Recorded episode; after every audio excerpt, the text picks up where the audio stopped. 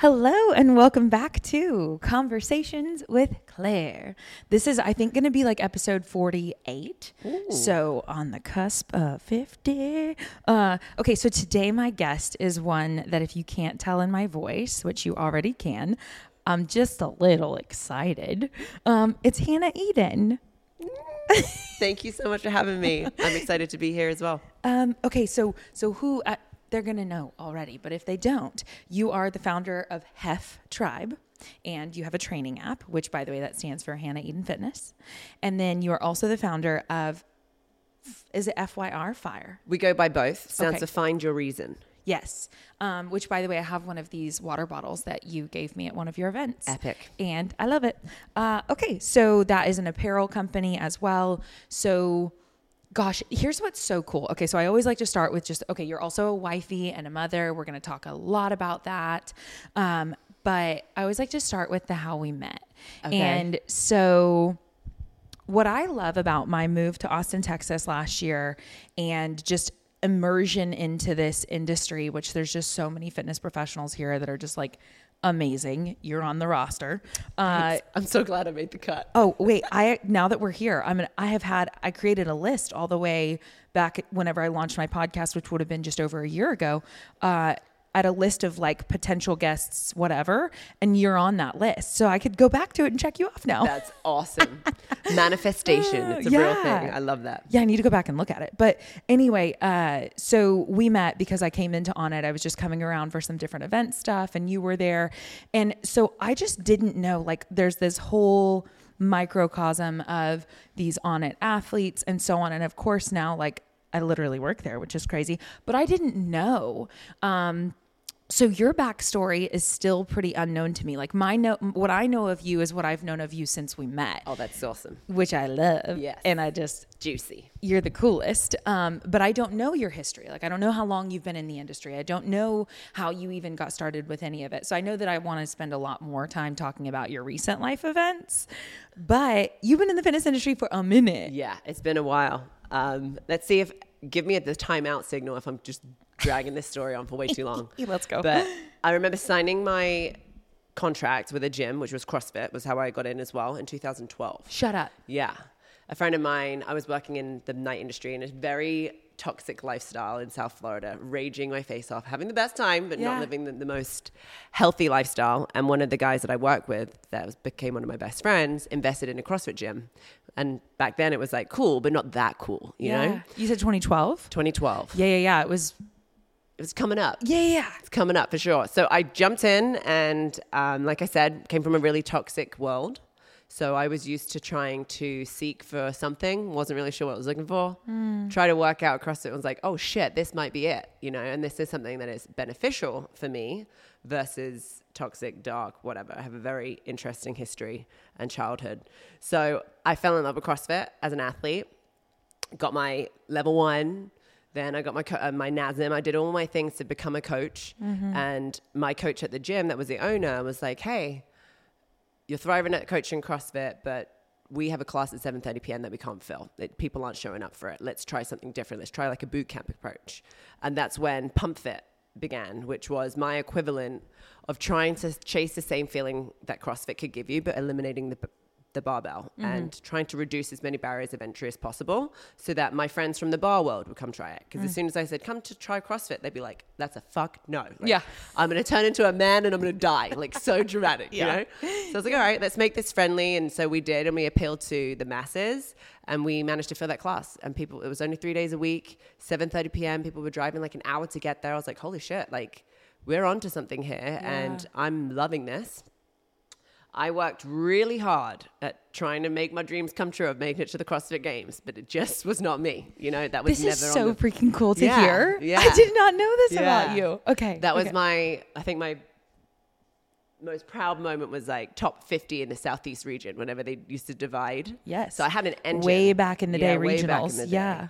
But I was never strong enough. Mm. I never understood strength training. We trained as heavy as we could every day, which is not the right way to train. Right. Which led to a severe back injury. So in 2014 into 2015, I couldn't even tie my shoes up. Like I'm talking like push through the pain, don't tell anyone you're hurting kind of thing. And it was like, Yeah. this isn't what health and fitness is. Well, and if you were uh, at that time, this is just because the sport itself has made such progress, which I started to pay attention to the sport from afar in like 09.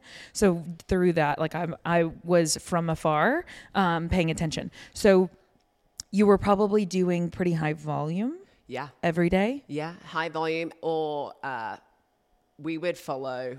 We had a great. We didn't end on great terms, but we had a great weight weightlifting coach. Okay. but he was a Cuban man that had a very different methodology. So we were maxing out all the time. Okay. You know, so it was either high volume or max out. But we had no cycles. We weren't. There was no ry- rhythm or maintenance or accessory work. It was just like, let's lift hips and heavy shit all the time Yeah. and it led to bulging discs, tear, torn ligaments, and Dude. just bad. And me too. I was extremely ignorant. I didn't know what I was doing. I was getting right into it. Well, none of it's inherent knowledge. Like you have to learn. And even, you know, at that time, would you just come in and hit a workout? Like what were your Yeah, warm ups no like? warm-ups. Yeah. See, and that's the thing that's still baffling to me because, um, I very much so anyway, like my emphasis on like you will have a good warm up or you will not train Yeah, with me. Totally, me too. because if you learn from your own mistakes, For right? sure, because you injure your back or Yeah. you do whatever, and you're like, oh. Yeah. Yeah. And I managed to kind of eliminate the option to have serious uh, treatment done by just looking after my body, focusing on mobility, strengthening end ranges. So that's all that we do now, right? That's what we did in our gym. Yeah. So to cut a long story short, I committed my life to CrossFit Yeah. then, right? It was like sad in hindsight. It was I was totally committed, but it was miserable because I was in pain. I don't think I would. uh, Maybe I would have made it. Who knows? It was more of a Sam Briggs kind of athlete than having any strength background. You know, I know Mm. she built it, but her engine was what took her to the to the end totally. kind of thing. Yeah. So I made a decision in 2015 when that class I told you about that was thriving. I was like, why don't I just put the effort that I put into this athletic career mm-hmm. into business? Because I also liked aspects of business. I was going to school for photography, I was understanding about marketing. And so that's how I built that class so well. And I ended up having a bit of a fallout with the gym owner, which won't say names. Super grateful for the opportunity to build my brand inside of that gym, but I wanted to go off and do my own thing, and he didn't like that at all. So I did, and in 2015, I opened up my first gym, which was Pump Fit Club in Fort Lauderdale, which was amazing. The best time in my entire career. We built a kick-ass program, which was high intensity interval training Yeah. and v- variety of different types of interval training, focusing on mobility, animal flow, kettlebells. We didn't have any barbells. It was group fitness, but like personal group fitness. It was Yeah. very small groups, and we crushed. We had the best time ever. Well, that was probably, I mean, I feel like that's still unique, but I now being here in Austin, yet again, this whole unconventional world Yeah. is so like a thing here. Whereas, like, moved here last year in Oklahoma, where I was, nobody's doing Right. that, you know? And they so in- back then. That's what I was going to say is even like in Fort Lauderdale, you were probably so different. Totally. And this is all aligning with doing certain projects and certain jobs with really big brands. So while I was starting CrossFit in 2012, I started Instagram. And I remember it was like a joke amongst my friends. Like all the boys would be like, honey in fitness, like making fun of me, right? And it was like a joke back then because it was nothing, which is a reminder that you don't just do it and it appears. Like it was people making fun of me, people mimicking my workouts, you know, mm-hmm. because it was all this high intensity stuff. In, mm-hmm. and I was in a CrossFit gym. So you can only imagine that, back, especially back then, not so much now, but it was either like CrossFit is life. Right, right, right. Either it's you're like doing in those you're specific. Yeah, this actually makes me think real quick of something that I that I shared last week that's just really resonated with me and a, a number of different people. Is this section of your life, right? This specific period where you're starting to transform how you're training, and it's different enough that people don't understand it, and then you're also launching onto social media well before other people uh, have come on to the idea that they're going to utilize this thing for business or for anything. So this just reminds me of, of a quote that Chris Williamson said that's quite popular uh, about you know the messy middle, the lonely chapter, and how there's that phase of your life. So I'm just regurgitating what he said, but it was so beautiful. Is like through that chapter of your life, you had to go through the period of like. Okay, I'm no longer the version of me that I was, the out late at night partying, living this crazy lifestyle, whatever it sounds like, Yeah. you know, Miami, whatever. Um, to I'm also not yet who I am today because today you sit here and like you've done the work to earn the reputation and you're still obviously getting after it and doing more but you were in that messy middle and it just reminds me of when i started to create content as well and everybody like literally vid- like not everybody but people videoing me and making fun of it you know Totally. and it, i guess the reason i even want to point that out is because the messy middle is something that nobody gets to escape Mm-hmm. you know to become the version of themselves that they ultimately want to be and feel driven to be they have to be willing to go through that lonely chapter Yeah. And I think some people that have made it, whatever the hell that means, Right, become- seriously. have come, becomes quote unquote successful. Yeah. we forget about that stage. Yeah. And I think that's why people resonate and why the Hef tribe continues to grow because I constantly remind myself of who I was then in that messy middle, Mm. right? Because that's the, that's the turning point. That it's hard, it's lonely, like you said. Yeah. But you have to believe in yourself, and there's so much doubt. I remember even friends. I lost a lot of really good friends that Yes. were like, "You're changing," and back then I was devastated by someone saying that, and now I'm like, "Fuck yes, I was changing." Yeah. Thank God I was changing because who would I be if I didn't make those changes? You Yeah. know, which were hard, which were I'm a totally different person, and I continuously become a different person. I read this thing last night, and we're doing daily Stoic Yes. philosophy with the baby, right? And it's like, do we become new people because we shed skin? We grow nails. Does that become a new nail, or are we the same person that is just evolving into different versions of ourselves? Mm. And that's like open ended, right? It's like you you get to decide. Mm-hmm. I'd like to think that I keep dying and having rebirths. Like I keep coming back mm-hmm. as like leveling up, leveling up, leveling up. And I'm sure we'll get into it. And now as a mom, it's like holy fuck, this Yeah. is a whole new level that I didn't think was possible, and I was seeking for it in doing extreme. Uh, ultra races or whatever I was trying to do was Yeah. me trying to find these new levels or new layers. And it's like, oh, okay, maybe it's not the same, it's different, but it's exactly what I'm looking for. So it's the same thing. It's like that messy middle.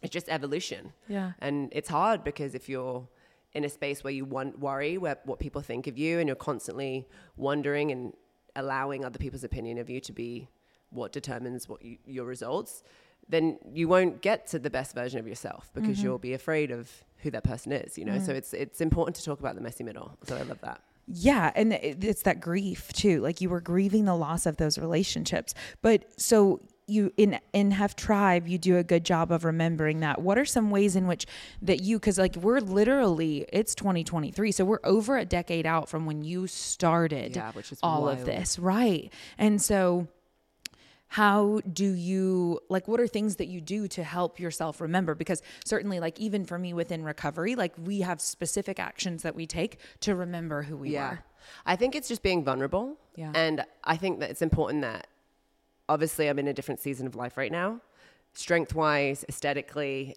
in all the things, right? Yeah. Which has been extremely trying, which we can get into of like trying to balance or find harmony amongst all these different roles that I'm, I'm living right now. Yeah. But I think it's important that we remember that even when I was in the best shape of my life, the strongest that I'd ever been, I didn't wake up every day feeling the strongest and the best. I still had the same thoughts that I had when I had no strength and when I had no success or whatever that meant. Yeah. So just remembering that that it's the same but different. Mm-hmm. It's like it's it's relative to every individual, but it's same at the the struggles are the same. If that makes sense. Mm-hmm. You don't get to a point and you're like, oh, you know what? I made it. This is it. Like mm. th- there is no this sounds cheesy, but there is no finish line, right? You just keep going, mm-hmm. and you're gonna. I personally have experienced the same struggles, but in a different version every time I've gotten to that quote unquote finish line. Mm-hmm. So I think it's just being vulnerable enough to open up and talk about that, and not feel like I've made it so much that I don't need to talk about the struggles because they're real. They're so real. So There's- just being authentically vulnerable with my audience and my community, and sharing and and elevating I think uh, we have an ambassadorship program where we elevate certain people within the tribe and they become extensions of my voice. So then they're in a different place. They're almost like at the same place that I was once. And we get to hear their voice in a different version that just echoes what our mission is ultimately. Yeah. I definitely just from the distance that I've gotten to enjoy getting to know you. I mean, like, because you live far enough away, so we get to see each other occasionally, but not super frequently. But I do get to observe via social media, right? And I've absolutely immediately ident- like I have tremendous respect for how human you are, and obviously that's what resonates. Like that's clearly what's resonating. But you've been doing that for a long period of time, and you continue to show up human, which is really really cool. So it doesn't surprise me that it resonates with your people. So with your tribe, I love that you're using the term tribe. Okay, so I want to go honestly just like straight to today. Like Okay. you, I mean, and, and so Were you trying to get pregnant? Yes. Okay. Yes. Uh, But yes and no. It's actually a funny story. So, Paolo and I have been together since I was 19. We have been together for a very, very long time. Before fitness, before red hair, before boobs, like before everything. In my most raw form of this Yeah. struggling, lost little, scared girl, right? So Are y'all the same age, or is there a bit no, of a? Paolo is six years older than me. Okay, cool. Okay, So he's 38. Um, and we had an amazing life. We chose to we chose business as our first child and we put our entire lives and selves into what we have built and we mm-hmm. continue to do that in a in a different version nowadays. But we traveled the world we did all the things we lived so large that there was absolutely no way that kids were going to fit into that equation. Mm-hmm. And i remember thinking having conversations and pal would be like when are we doing it? I'm like i just need like a couple years. And i was saying a couple years for like seven years eight years nine years right? Yeah. and then after the pandemic, the pandemic rocked me on a personal level of like, okay, what are we doing here? Like, where are we chasing? What are we going for? My health, that's why I don't have red hair anymore. My hair was falling out because I was just working and working and working and burning out, just constantly living in fight or flight. where were you living at that time? Fort Lauderdale. Okay, so you were still in my or Still living in Fort Lauderdale. Miami. Miami, Miami You- Fort yeah, they're- they're hopping a skip, yeah. real, real close. Um, but I was never home. I was traveling so much, working, committing myself to other people that I forgot, or I don't think I ever knew really who I was. So during the pandemic, I did a little like, okay, what what's important to me? What's not important to me? Where are we going? What's the reason behind all this grind? Um, and I started to understand what what mattered to me. And as much as I had great experiences, I gave myself to everyone but the people that I loved the most. So it was this, again, a death and a rebirth, the biggest one I've ever had, and really having this identity issue that went down. Um, but uh, we went on the road and lived in an RV for a year, which was the hardest year of our relationship. dude. And then what, we made the decision on that trip, like, let's have kids. Let's find somewhere in Texas outside of the crazy so we can have peace amongst this chaotic life that we live. And let's have, start a family. Like, I'm not getting any younger. I'm going to wake up tomorrow and I'll be 40. You know, like, I remember having that, having that conversation when I was 22, 25, 27, 28. And there I was at like 30, like, shit, okay, let's have kids. So we tried so hard and it wasn't working. And I'm talking like, peeing on sticks, scheduling sex, like the most unnatural way to conceive a child, right? It was what we I was trying to do because I had this idea of needing it and being in control of it. And then I had a crazy experience where I went to the, a darkness retreat.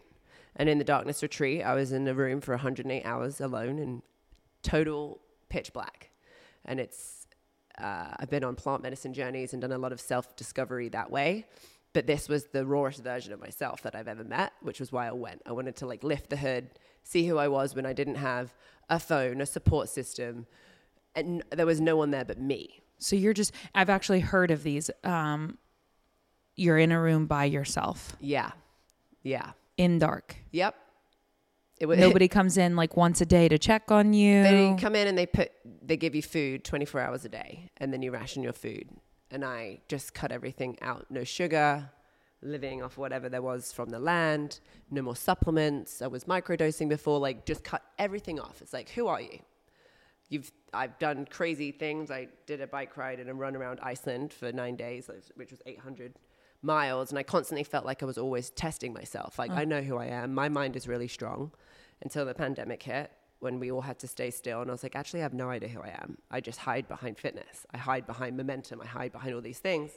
So whenever I had this space in my life when it felt right because I'd heard about the darkness retreat for a long time and it was always sounded intriguing to me but never intimidating Yeah. as hell. Yeah, for Where sure. I sit here today, I hear you and a few other people that I know that have done this, and I'm like, what? Yeah, it was wild. It was a crazy thing. And my intention going in was I want to know who I am. I want to lift the hood and I can be the rawest version of myself. I'm alone in the mountains. I can fucking lose my mind if I need to, to refine myself again. And that's quite literally what I did. I was gonna say you lost your mind, Oh, didn't you? I lost my mind. There, there was sadness, there was anger, there was happy, there was gratitude. But overall, I came out with just this obscene amount of gratitude and self love and like awareness for the present, which was, I got cracked open and softened. And literally, we can't do the math because who knows, but it's probably one or two days when I got home, I got pregnant. And it was like, whoa, okay. Like I needed to stop trying because before I went in, it was like, you know what? I'm done trying. Like, who cares? If it happens, it happens. If it doesn't, it doesn't. But in my mind, I was like, we're not having kids and almost came p- to peace with that. But I was really not at peace with that. Just told myself it was. So when we went in, I got pregnant as soon as I got out and it was like, okay, like, all right, we're doing this. So it was uh, planned. We wanted a kid, but it wasn't, uh, it wasn't scheduled. Let's just say that. Dude we weren't not trying. Okay, that's cool. Yeah. That's crazy. What are your like standouts from so gratitude is your primary thing that you walked away with. Um is there anything else that occurred during that journey that's like a standout for you that you're like I experienced this and this was For pretty sure. wild. For sure. I think we all have a perception of reality based on the story that we tell ourselves, right? Yeah. There's like not there's no one there's no truth. It's just your version of the truth. Mm-hmm. And so I think from childhood I had a lot of anger and resentment towards certain people in my family when I went and I have this crit, which we all do. We have these mechanisms in our mind that will protect us, right? So sometimes we forget or we only remember what we want to remember. And so when I was in there, I was having like the craziest memories that were been so suppressed and what I thought had happened was not actually what had happened if that makes sense. So I mm. had attached a story to my assumption without really having the conversation or equipped when I was younger to have the cor- correct communication tools. And so when I got out there was a lot of uncomfortable conversations and realizations of like we get to choose how we remember remember. If we look for the bad we're going to find the bad but if we can try and find the good we can rewire our minds and we can re redefine what we think is the truth or not. Mm. And so I came out with like this like wow, like I'm not angry. I'm so grateful. And it was this constant pattern of I thought it was because I wanted attention, which I did a lot of dumb shit when I was younger and it was, you know, in hindsight in respect to my family, it was like it was what we needed to do at the time. My parents never didn't pay attention to me, but they had other things going on in their life that needed their attention more. And so I took that as in like no one wanted me. And then I went out and became rebellious, trying to seek attention in a negative way. Then I find fitness and then I try and seek attention in a positive way, but that was detrimental to my health and my body and my just being in too much pain. And I was like, wait a second, I'm not angry at this thing of wanting attention. I'm going to evolve that attention into recognition. And because of that personality trait, is why we live the life that I live today. I'm so grateful for that piece of me, not hateful, if that makes sense. Makes perfect sense. Yeah. Yes. Uh, there are so many parallels that you say there, along with like we, I'm sure our upbringings are very different, but a lot of those are parallels, and it is such an interesting thing to come to a place of understanding. Huh?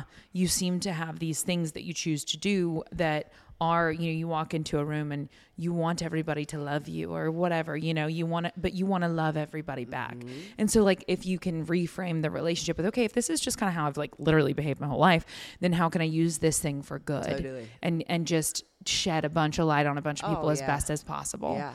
um The Oh. why am I the way I am? Like feeling sorry for yourself. It's like, no, look at that trait. That's Yeah. one of your, that's the most beautiful part of you. You figured out a way to make it something positive. Yeah, yeah, that's something that in in recovery as well we talk about character defects and character assets. And the reality is that like a like a a coin um when I'm in a good spiritual condition personally, maybe it's a character asset and if I'm not doing so great, maybe it's a character defect. There are two sides to that coin, and sometimes it lands over here and sometimes it lands over here. Sometimes it's a good thing, sometimes it's not. So um but that's okay cuz they can coexist. Totally. Okay, so for pregnancy, you Ooh, yeah. become pregnant and you are a fitness professional and your world revolves around you are this fit human. Yeah. And so, uh, what was that like? That was wild. I remember when I got pregnant, as much as I've gotten a bunch of certifications and done workshops and studies and read all the books, I've never really focused on prenatal fitness because I never really had to. I used to tell everyone they would come to the gym to listen to what their doctor would say, but it would fascinate me because every doctor would say something different. So I was like, I wonder what I'm going to do when I get pregnant. And I just quit trying to figure it out. So I went to Molly. Uh, I think it's Galbraith is how you spell her last name with Girls Gone Strong, and I got my cert. So I got my prenatal certification, and I learned all about the body and and really a different approach to it because there's a lot of myths that you should stay on bed rest, and it's like actually that's the worst thing you could possibly do for yourself. Um, exercising, including strength training, is going to be extremely beneficial for throughout your pregnancy and to prepare you to lug this little thing around all the time. You know, so Yeah. I learned about it, designed a prenatal program, which I was super proud of because I got to film it while I was pregnant, selfishly just documenting that stage of my life as well. But it was one of those things we have to put tunnel vision on and make the best decision for what you think is right from the research that you've done and what fits for you and your journey. And I think what I have learned and what I will say is there is no right or wrong way. There's just the way that feels more aligned with you. Mm. And I think that knowledge is king. And that's such a cheesy thing to say, but the more knowledge you have, the better decision you can make. And so I did a lot of research. I was cold plunging. I was working out every day. I was doing all the things that people say you're going to kill your child. Sure. like just horrible, horrible things. It's know? insane. I mean, of course, just the, the noise on the internet. But thankfully, you've had good exposure, so it's not like foreign to you. But this was different because yeah. now, like, this has to feel very different. Whereas when you were putting quote unquote yourself in danger, it's like, cool, it's me. Right. Go away. Right. And then whenever someone tries to make an attack at you, that now you're putting something that you care the most about totally. in danger. It's like, excuse yeah. me, like that. So was it was detaching from those narratives that were inevitably coming at you was that hard to do yeah for sure and um there's like it go it was there was extremes of that like yeah. the cold plunging i didn't just do it i did my research but no one asks you that right i reached out to um, a scientist that has been cold plunging. She's connected with Wim Hof's daughter that also cold plunged throughout her pregnancy, trying to understand what the risks would be because there just aren't enough studies. Mm-hmm. And after doing my research and connecting with her, I felt comfortable enough to continue doing what I had already been doing. It's mm-hmm. not like I just started to cold plunge out in the middle of nowhere. Mm-hmm. I decreased the temperature sorry, increase the temperature, decrease the time, and just did what felt right. And I believe that our bodies are the best warning signs and tools that we have to listen and to feel to. And I'm so in tune with my body that mm. if something felt off, I wouldn't do it. You know, if I mm. felt like the baby was moving, I wouldn't do it. Like it was, it was very much for resilience and mental health that I think it was the positives and pros outweighed the cons. Mm-hmm. And the cons were really not that much because just a little bit of a pin in this situation so people don't go wild when they hear this. But it takes a lot to decrease your internal body core temperature, right? Like people that stand outside and shovel snow, which you have to do because it's part of life, you have more of a chance of decreasing your core temperature that way than sitting in a, a cold bath for, for, 30 to 45, maybe 60 seconds mm-hmm. a few times a week, you know? So I never got to the point where I was hypothermic. That would have been bad. But whenever we get in a cold plunge, blood leaves our heart and goes to our extremities, right? Mm-hmm. Sorry, it leaves our extremities and goes to our heart. Mm. Well, it's can, my most important organ my body is considering as a child. So yeah. all my blood was going straight there. It's not like I was staying in long enough that it would be a serious effect. So there's a lot of research that you do and things that you find out, and then you make your decision. And yeah, you have to silence the noise. But there was this one that I had to like lean on, which wasn't from a stranger, but it was from that same voice in my head of like, okay, when you put yourself in a situation that could be risky or dangerous, you're the one at risk. I have no idea what it's like to birth a child. I've no idea what it's like to grow a child. I've never done this before. So I can't say I'm a practitioner, which is what I take pride in and why I do all the other shit. But I was going to home birth. And I was so convinced that I wanted to do it that way. That just felt super aligned for me. It was a lot to do with the hospital birth that I didn't feel 100% comfortable with, or the way that um, medical intervention can occur, which just doesn't really align with my thought processes or my philosophy. And so I found myself a midwife that was going to deliver at my house. But as you know, you've driven here, like we live kind of out here. Mm-hmm. Hospital's not just right around the corner. My mm-hmm. hospital was, in fact, a 30 minute drive. And so I kept, every time I was dropping into meditation, I kept having these doubts. And I was like, you know what? If there's an ounce of doubt with this, it's not it. So I decided last minute to not have my baby at home, which is funny because I almost did, and then do it in a hospital instead. Yeah. Yeah, and it, that just speaks to me to like that like that is such an individualized journey, and oh, and yeah. I love that uh, that like I've just been taught like the, what I think is right is just what I think is right just for me. You know what totally. I mean? I don't know what's right for anybody else, so it's kind of no. like freeing. Yeah. But okay, so you're also you know you've always been in like peak level um and and what's so funny is of course you're in your body. So you're like i understand you perceive it that way and then i'm over here you know doing whatever i do. But like the attachment to the identity of physically this is what this thing looks like and it's quite stellar.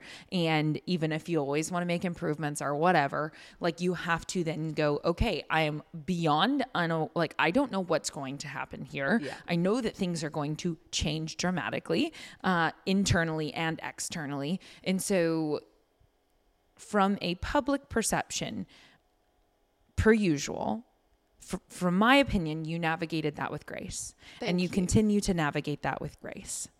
And both showing yourself compassion and also just kind of having some fun with it.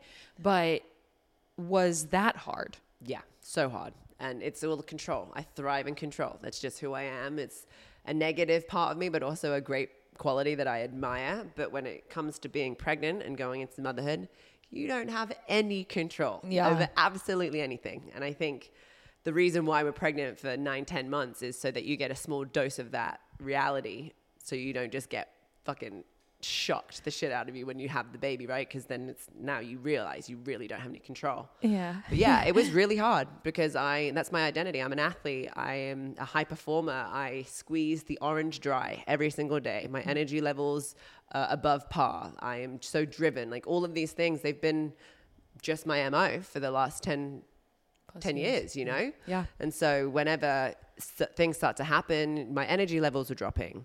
Um, I felt really like I was failing, right? It's like I had to shift that mindset. It's like, it's not a failure. You're doing so much, but in a different way. My body started to change drastically so quickly.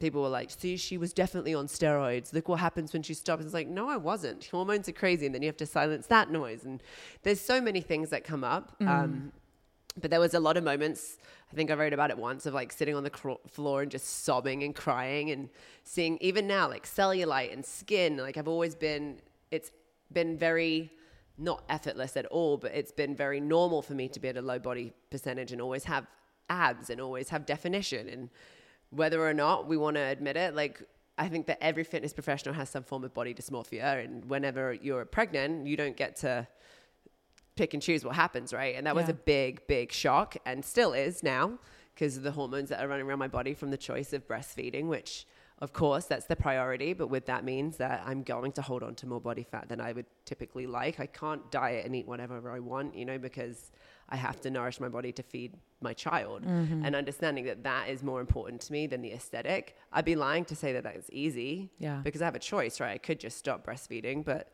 I know and the research I've done from not doing that, it's like, why? That's the most selfish decision to make. So Yeah. constantly having to check in and, and check myself with that has been interesting. But Yeah. once you can switch the mindset of like, whoa, the human body is insane. Yeah. Like I grew a child. when I look at this baby, I'm like, wait, what? Your eyelashes? Like Yeah, your the- nails? Like your skin? What the fuck? It's mind For real. Yeah. I just got to meet him. Ha ha ha ha world. I just got to meet him. And literally he's just gazing at me. He's just so freaking cute. And I'm just like, I can only imagine what that's like if that's It's actually so yours. wild. Because it's captivating and I'm not even like involved. yeah, it is such a wild experience, and you can't even explain it. You just, it's wild. Yeah.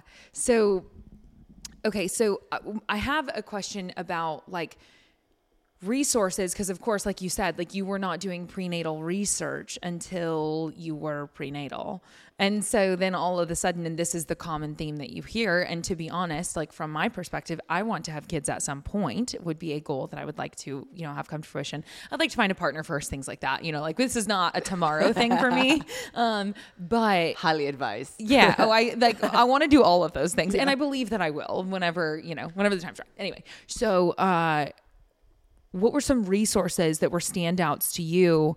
Um, but okay, wait, before we go there, I also just want to touch on the body dysmorphia thing. And um fitness professionals body dysmorphia. Here's something that I would just like to point out that I think is so cool. Um coming into the fitness space professionally over the last year, coming to understand that that is seems to be very true. Uh, sometimes I get feedback about like from other fitness professionals about how I carry myself, and they're like, "You seem very confident and whatever," and it's like. Um, because I'm making a cognizant choice that like how dare I speak poorly to myself. You know, and so that has to be a continuous choice, but like I want to uplift these other women. Like like desperately want to do so. And so if I'm going to uplift you, I cannot treat myself in that way. And so we always want to strive to get better and whatever For else. sure. But at the end of the day, there are certain aspects about my physique that maybe are not like, um, like I've never had a shredded core or things like that. Right. And I actually am like, I kind of love it. Like I kind of love go. it. Which if it ever gets that way, that's cool. And if it never does, that's cool. Yeah. And I think Yeah. that that's just like, I just want, um, man, when these bodies are super capable, we just should be really Yeah. proud of them. Yeah. So very random tangent off, but No, I think just to add to that too. Whenever we begin, or what I we have this saying of find your reason, right? Yeah. Everyone always comes in of like, I want to lose this much weight. I want to do, I want to look good in my bikini. I want to fit in my wedding dress. Like these are all real, and I'm not discrediting any of those Sure. goals or these reasons to show up. But once you're in it for a little longer, they don't get you out of bed when you don't want to get out of bed. They don't make you do the things that you don't want to do when, when you need to do them in order to reach your goals. And I think the ones that stand out for all of us the most are the ones that are far deeper than that, right? It's mm-hmm. like an intangible goal that is not an aesthetic based goal. And those are the reasons that I keep showing up. You know, this makes me a better person. Uh, I want to have inner strengths that will tran translate and make me more resilient. All of these other reasons and goals are far more sustainable Totally. than trying to look good naked. Yeah. You know, it's like how you well, how you can feel versus how you look. Yeah. It gets to a soul level is what that makes me think of. Is Totally. it definitely just gets deeper and deeper and now it's like, okay, but my soul enjoys this, not Yeah. just like this, you know, external validation. Um, okay, so resources. Resources, Girls Gone Strong. Okay. GGS. Um, it's an ath- um, Molly, along with a bunch of different athletes and PTs and um, OBGYNs and midwives all got together. And I just admire an athlete giving me advice on what I should do as an athlete versus even my doctor, w- which is a whole other whole other conversation. I chose her, which I questioned why did I choose her if I kept having this thought in my mind. But she was like didn't agree with a lot of the things that I was doing, and I'm so grateful that I listened to my intuition, to intuition stronger than her advice. And um, there's a lot of doctors that it's not because they want bad for you; they ju- it's just an ignorant thing. You know what what they learned maybe in school 10, 15 years ago is not what the studies are showing today. So Totally. there's so much benefit. So Girls Gone Strong is, is a really great resource. I love it. Yeah. Okay. So that's we'll put that in the description, but and that's cool too because you that was a concise answer. They're like, hey, this this is basically like a cohort of all these people Yeah. that are under this umbrella. So just go to the umbrella and then you can find all the stuff. Yeah.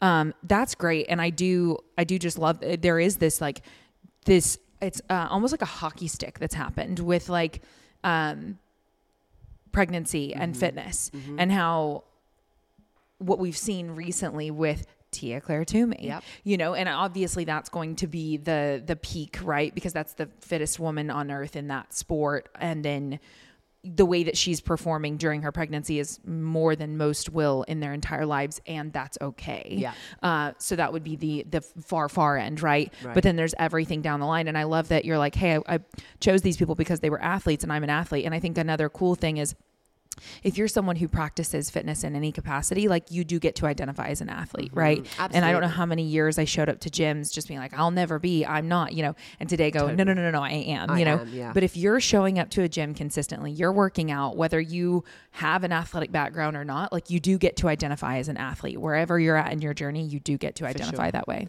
And I think that's important to mention too. Like there is not one rule fits all. Yeah. So whenever I did the Girls Gone Strong is a certification, so m- most people wouldn't want to do that. But I based my prenatal program that I created and launched off this certification, which is catering to three different levels. So like a level one would be someone that has been working out once a week for three months, and then we go all the way up to an elite athlete, and the rules are very different depending on where you're at in your journey. So Totally. it caters to everyone, but just knowing that the um, importance of staying strong and healthy and fit during pregnancy far outweigh any other advice that you could get.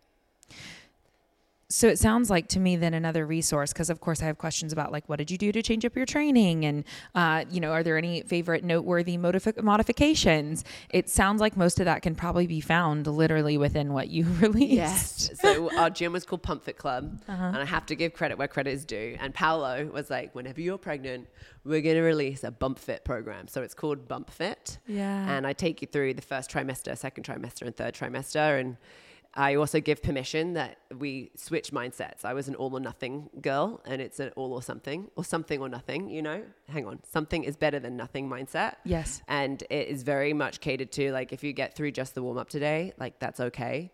There's a lot of body positive affirmations that we go through every day, and it just really helps you understand your body throughout pregnancy and also doing like the things that matter. Like you would be so surprised on how much offset carries are a part of the program because you have a baby on one hip and you're carrying a car seat on the other side and you're Yeah. breastfeeding so you're hunched over. So there's a lot of upper back exercises. There's stuff that we do throughout the pregnancy that's not only going to help you through your pregnancy, but help you be a mother in the strongest version that you can be once the baby arrives. You come at it from the perspective of a functional? Never.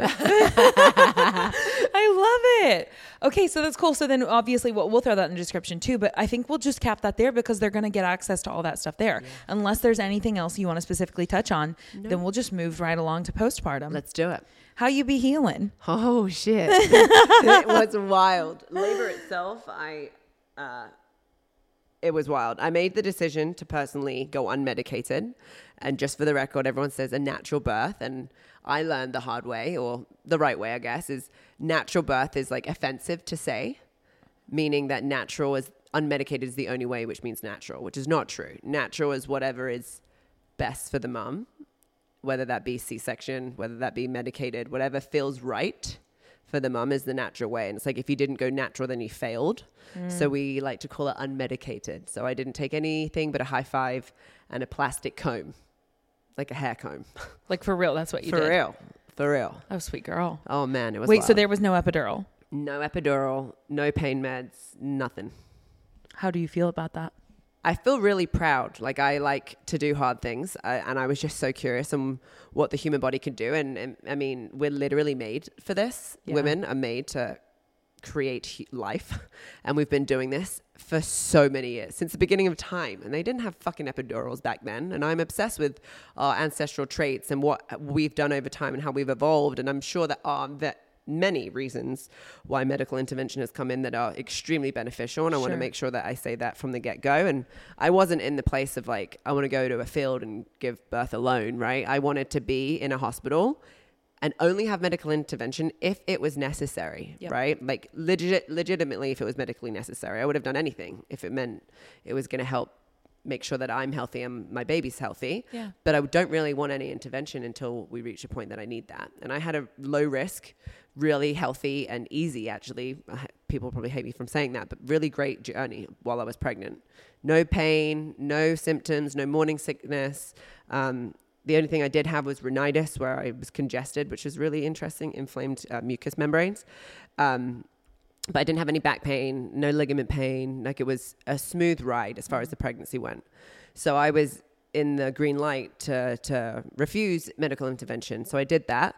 And I also got myself a doula where I wanted to have her with me to help me go through a more one-on-one connected experience because when you're in the hospital you have changeover of staff et cetera et cetera so i studied hypnobirthing which is where you try and hypnotize yourself um, and take yourself into it and break the pain cycle which is fear creates tension tension creates pain Yeah. it's like this cycle which Totally. And that's applicable outside of pregnancy. totally Yeah. for everything Yeah.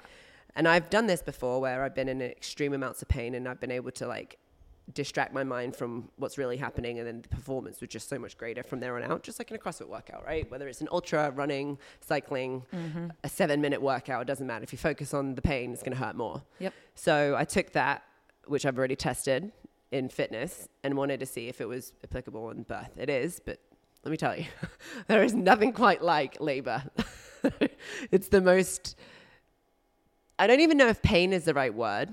I think it's called, an, it's just the most intense feeling or sensation that I have ever experienced. Ever experienced. Like, I did a 828 miles around Iceland on a bike running in nine days. That's like a fucking walk in the park compared to birth. And my experience was very on brand. It was extremely intense. It mm. happened, it was like a pressure cooker people might think it's good, but I went into labor. Um, it's a really long story. Do you want to hit? Well, not really that long, but do we want to go over the labor story? Let's do it. Okay. So I got myself a doula because I wanted to stay home longer than if I was just going to go straight to the hospital. Still give birth in the hospital, go when you got to go, but not quite. I didn't want to spend too much time inside of a room with fluorescent lights and people asking me questions all the time. I wanted to go into my body and really feel it and be at peace and just have this like private, sacred time with myself and my child before he came into the world. And so I wanted to stay home a little longer. And my pain threshold may be a little too far uh, above average, let's just say. And Paolo keeps saying that that hurt you with this because it was fucking nuts. So Oh my gosh. yeah, it was this. I always I like to say that we howled at the moon, and that's why the baby came so quickly because it was a su- full moon, super moon, the blue moon that happened on August thirty first. Right, he was born that day, but I went to bed on the Wednesday, which was the 30th. We went to a soccer game. I went on a three mile hike that day. Like, didn't think that the baby was coming. And then I went to bed and I was like, oh, like I'm feeling something that's happening here, but I don't think it's much because I'm able to like separate it and the pain dissipates. So I went to bed. I don't, wouldn't say I went to sleep, but I was able to rest. And I didn't feel like I was in labor because they say when you're in active labor, it's just like this um, increasing ladder that you're never, you're never able to come back down. You just continuously gets more intense as you go.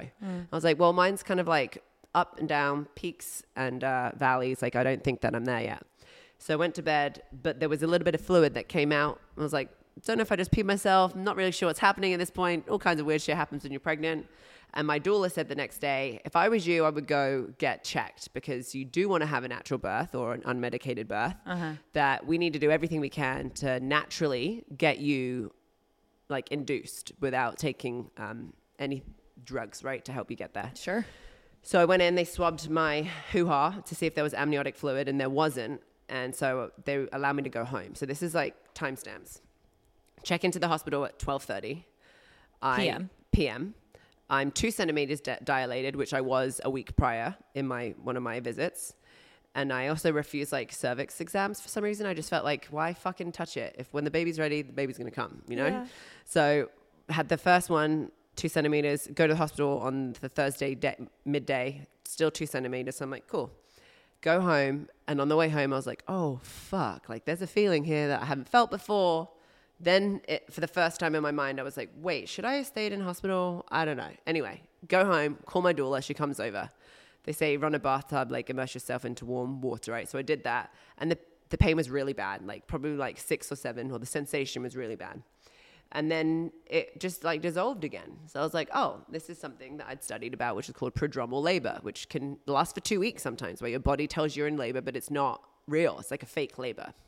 You have the contractions, they're consistent, but then they go away. There's so much to this. There's so much to Oh it. my gosh. Yeah, Okay, as well. and then I'm in the bathtub. Doula comes over. Now it's like 4 p.m.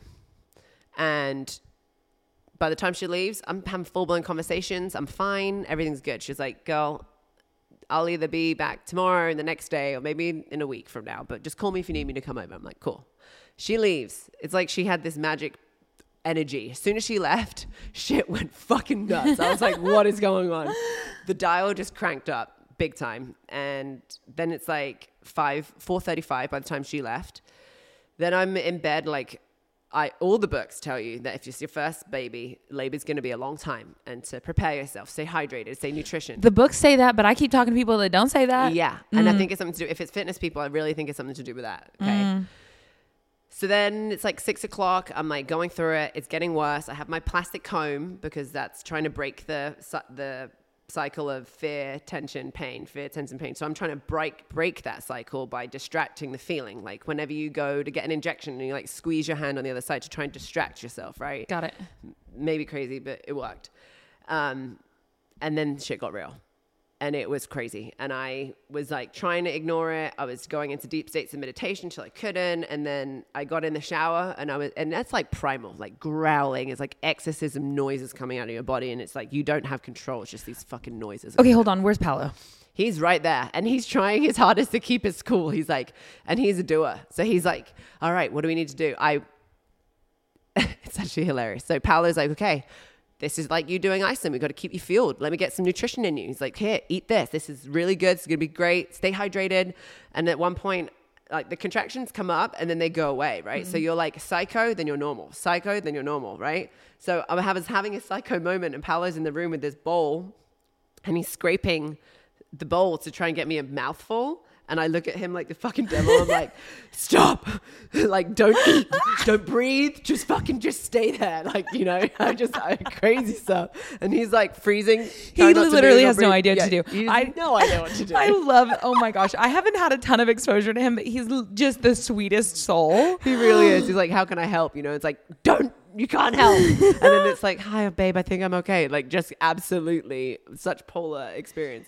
Um, and then it probably got to 7.38 and I was like, okay, like this is serious. I need to take a shower. I need to get back in water. I'm in, I'm in the shower, hand against the wall. I'm like, oh my gosh, rocking back and forth, allowing the water to just get me, uh, try and calm me down it has to be going getting later by now. It has to be like eight.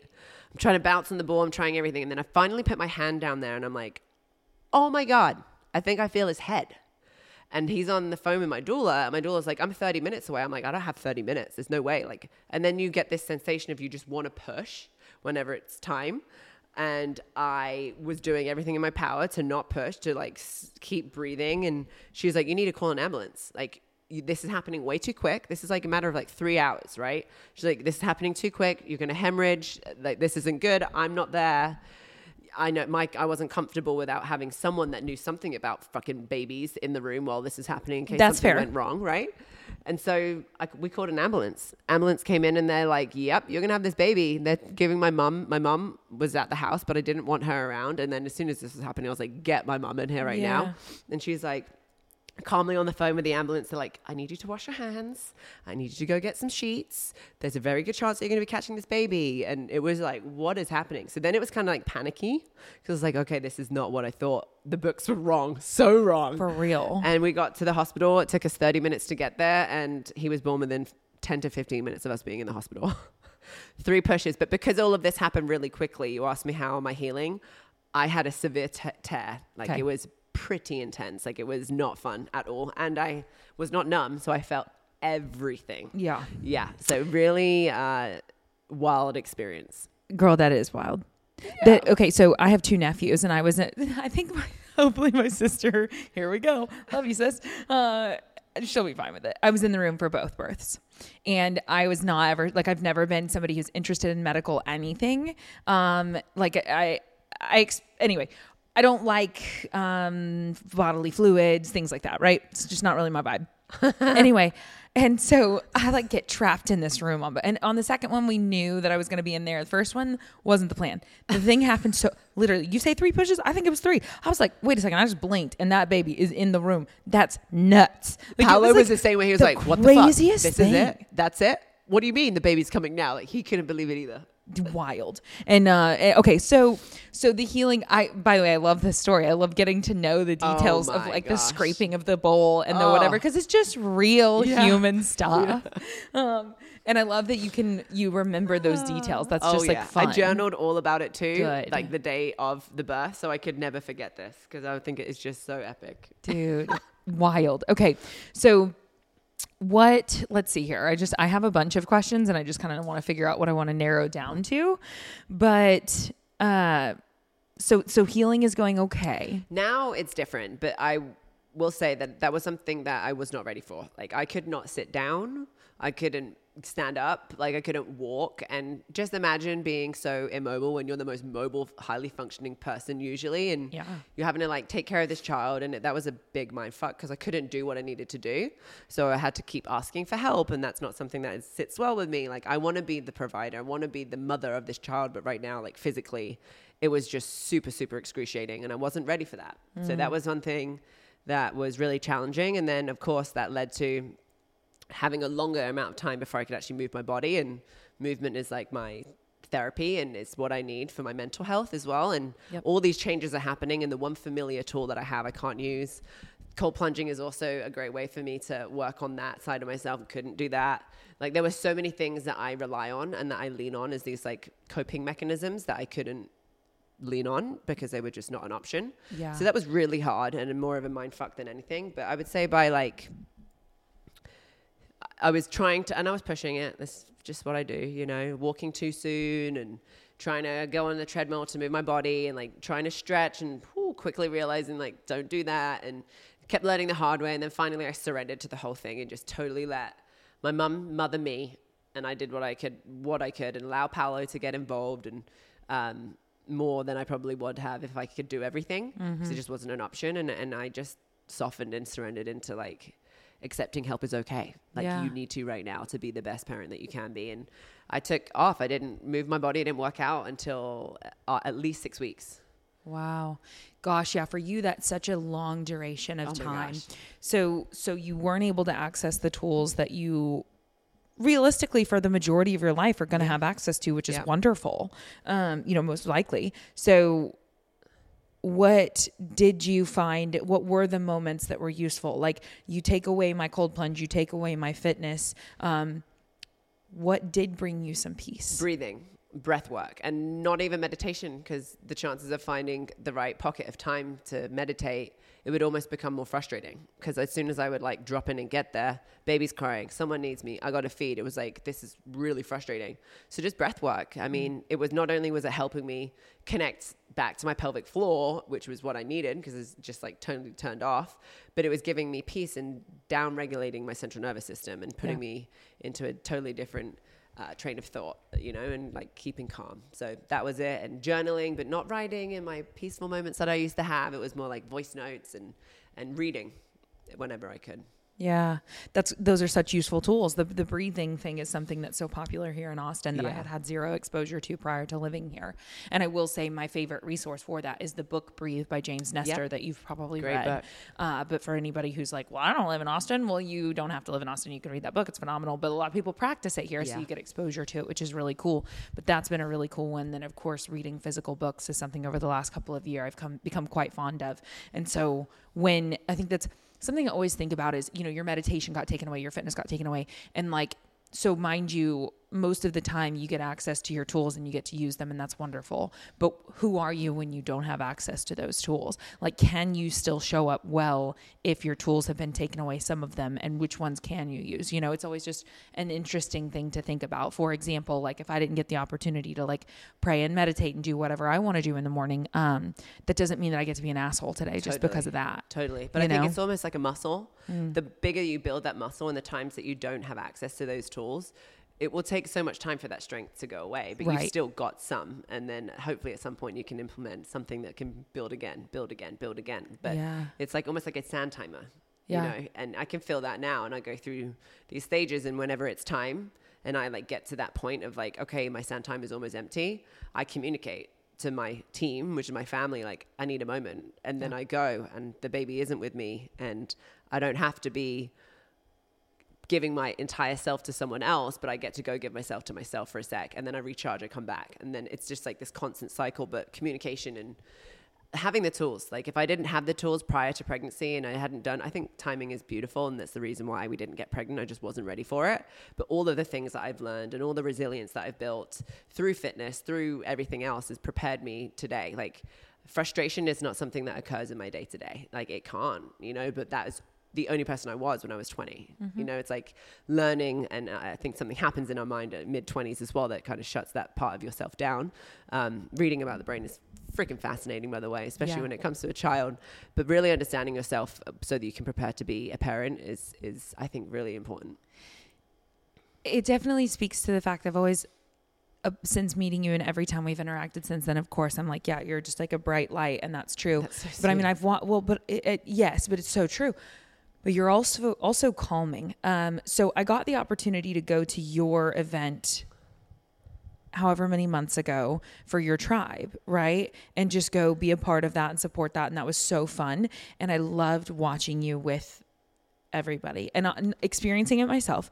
But I loved because you inspire me and you gave all of these different individuals who come from all different walks of life, who came from literally different countries, much less states, to be at this event, which is just a weekend with you. And, um, which is no small thing, but like, I liked observing it because I was like, you gave these people your attention, you gave them your time, and you were present, and you appeared peaceful, and you appeared to be enjoying it, and you were genuinely curious and interested in them. And like, so I know that you know that you're inspiring people, but like, you're inspiring people. That's really cool. Yeah, yeah. Um, it's cool because I because I look at it and and you show me what's possible. You know. And I think it's important that I do something right now is to pay credit to someone that I saw do that in 2014, which was Jen Widerstrom. I don't know if you know who Jen Widerstrom is. She was a trainer from The Biggest Loser, also worked with Reebok when I was involved with Reebok back in the day. And I remember being around her and feeling the same thing that you're describing right now. And look, even if we went to a fucking Chick fil A and the way that she made the people behind the register feel was like, oh wow, like gave me chills. I was like, it's possible to do that for anyone. Yes. And at that point, in my mind, I was a nobody. I really wasn't. I, wa- I really was. Like, no one knew who I was. Yep. I was just coming into this space. And I was like, I never want to lose sight of that feeling that I can see that she's giving to people. I want to be able to do that. Yep. And it's inspiring, not only for the people that get to meet me, but for someone to be able to see that. And I hope that you're able to take that just like I was from Jen and make sure everyone that I come in contact with knows that I'm present and like I'm mm-hmm. here and I see you and you are just as important as anyone else in this room. Mm-hmm. And that goes for expos, you know, of being surrounded by some of the most prestigious athletes or influencers or whatever you want to call Yeah. them, right? It's like, and it's sickening to see that the person that they appear to be online is not who they are in real life. Yeah. And that was common feedback. It's like, I waited in line for three hours to meet X, Y, and Z. And she's really rude. She's really mean. Like, these people have traveled. They woke up at 2 a.m. They drove four hours to get here. They stood in line for three hours. And you're not going to give them the time of day? Like, mm. When you say you're so human, like, I once was and I always will be. Like, Right. I, I have to keep myself grounded, Yep. surrounded by people that will call me out on my shit. And I think being with Paolo since I was 19 is a big piece of this, right? It's because he knows who I was, he knows who I am now, and he knows who I want to be in the future. And he's my my pendulum that keeps me centered, you know, it's Yeah. like calls me on my shit. It's like, don't be do that, or he would make me highly aware if, if I started to lose myself. Yeah. Shout out Paulo. Paulo. I like love I'm obsessed with partnerships. I talk about it all the time, but like successful partnerships, I'm just like it's really cool to see people do it because it's also really hard work. I can't Yeah. even speak to Yeah. Mm-hmm. what the hard work that you guys have chosen to do in order to keep this thing alive and keep it growing and thriving. Like there's just so much work. Like you said, that year of you guys Oh, living yeah. in an RV Oh together. You want to sure get that to know your partner, girl. in a tin can. So, okay. So I do want to round this out. And um, what's cool is, of course, you've got a lot of resources for people to, if they don't already know and follow, then they get the opportunity to do that there. And it's a 12 out of 10 recommend from me.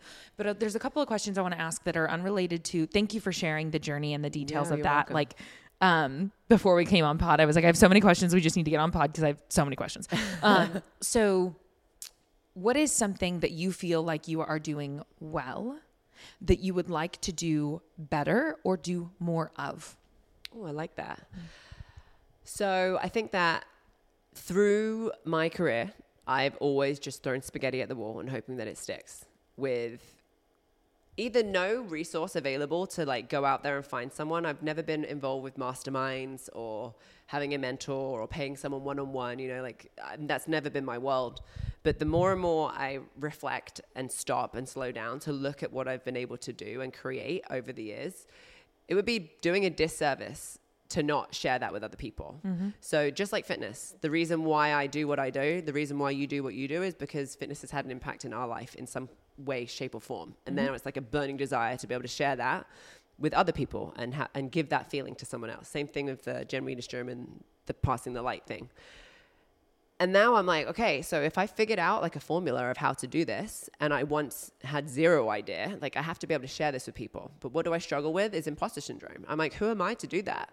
And then I stop and I zoom out and I acknowledge how many copies we've sold, how much money we've been able to make, which is not my driving force, but it's it's a, it's data, right? Mm-hmm. And it's like if you have created something that you think that you could share or teach someone else to do, then do it. Mm-hmm. So I've just launched my first course of how to do this and like how to help other fitness professionals increase the value of their time, which is going online, right? And being able to reach the world versus your local community. But uh, I'm putting, I, I put all my effort into it while I was pregnant, and now we're in the stages of launching it. That I'm still in that that voice of like, who am I to do this? Do I have the right to do this? And and but it's the same feeling that I had when I first got into fitness. So that would be it. Mm-hmm. Yeah, and you you know because you've experienced it before that the only way through it is through it. Yeah. The only way to get to the other side of the imposter syndrome is to do the thing anyway. Yeah. And then you'll be on the other side of it. And there was a little phase in the beginning, in the middle of my career, where I started to recognize if I feel this feeling, it means I'm doing something right. Yeah. But I lost sight of that feeling. So now I'm back there again. It's like, okay, you must be doing something right. Just keep going with it. Keep going with it. And I think it's important to share that because, Yeah. again, makes us more human, right? It's like I've done all the things and I still feel like that. Totally. totally. Every day. Are you kidding me? Well, no, gosh, I can't even imagine with the hormonal roller Oh coaster my that you've been on on the last year. Because literally, I feel like, you know, by now, like last year being a fitness professional and coming in and finally starting to train people, I was like, everybody's going to know I'm an imposter. And by now, like, I don't feel that way. But I will still have like a down day where I'm like, I am a highly motivating individual and I feel very unmotivated right now and everybody's going to know it. Yeah, yeah, yeah, yeah, yeah. They can see it. Silly. Um, okay, so what is something that you are doing right now that you would like to do less of? Huh. I feel like, especially right now, my season of my life is very different. I'm doing everything I want to do, but I do have guilt attached to that. So I feel like I'm doing it. So I don't want to do uh, less or more than it. I'm I'm happy with it. Yeah. But I need to redesign my attachment to it, if that makes sense. Okay. Like like the the identity that is attached to that. Like I feel like trying to balance being a CEO and having this entire community of people that I feel like I have responsibility to to to be there and support. Yep. When now I have a child that needs my undivided attention and trying to balance those two things. I'm doing it. I only work like 2 to 3 hours a day. I'm in here and the rest of the day I'm in the house. Mm-hmm. But there's there's guilt attached to both. I feel guilty when I'm in here because I'm not with my baby and when I'm in there I feel guilty because I'm not giving myself as much as I typically do to my businesses and my community. So I'm like trying to dance through this season. You Yes. know, it's very interesting. And what I what I love is upon hearing that because you are able to articulate that to me, and then I can go, huh, okay, that's totally relatable per usual. Uh, in addition to that, you have this beautiful family system in there that is going to take care of things. And then in Hef Tribe, I've met some of your girls. Yeah. They would they want to do it all. They want to do everything. They want to work so hard. They you know, and so it's so cool because you're here going, I feel guilt when I'm not. And then all of these individuals around you are going, give me the opportunity to. Totally. And, so it's a so trust thing, and it's a control thing. Yeah. Which is a very, you know, Don't talk to me like that. it's a control thing, which I'm highly aware of, but it's like, let it go. I, I didn't set up a Hef Tribe ambassadorship program for no reason. I have a phenomenal COO. I have people on my team that probably want more. It's like it's a control thing again on both sides of like trust, trust and surrender, trust and surrender, trust and surrender, and you've set yourself up in a way that it will take care of itself, and you don't have to be so much in control. So it's again the same common theme that maybe one day I'll get to the bottom of Claire. I don't know. you know what? I think if we experience some friction throughout life, I'm really okay with that. Yeah. Like, it, you know what I mean? Like, it just reminds you of like how dope the experience is, and For it makes all of the good stuff work. Like, it's fine. Yeah. Whatever. Um, Whatever. I accept. Uh, hardship, we get it. You're gonna be here forever. Cute. Um, okay. So, final question: What is three things that you are grateful for today? Oh man. From a personal level, I journal this every day. I'm so grateful for my drive. I'm so grateful for my husband, my best friend, my homie, my soulmate, my business partner, my everything. And I'm also grateful for the opportunity because life when I lived in England was not anything like life is now. Mm. And I'm grateful for the opportunity to be here mm-hmm. in so many levels, right? Physically, I'm grateful to be alive um, and for the opportunity to be alive. I'm grateful for the opportunity to have it, had a second chance from leaving the UK to be here.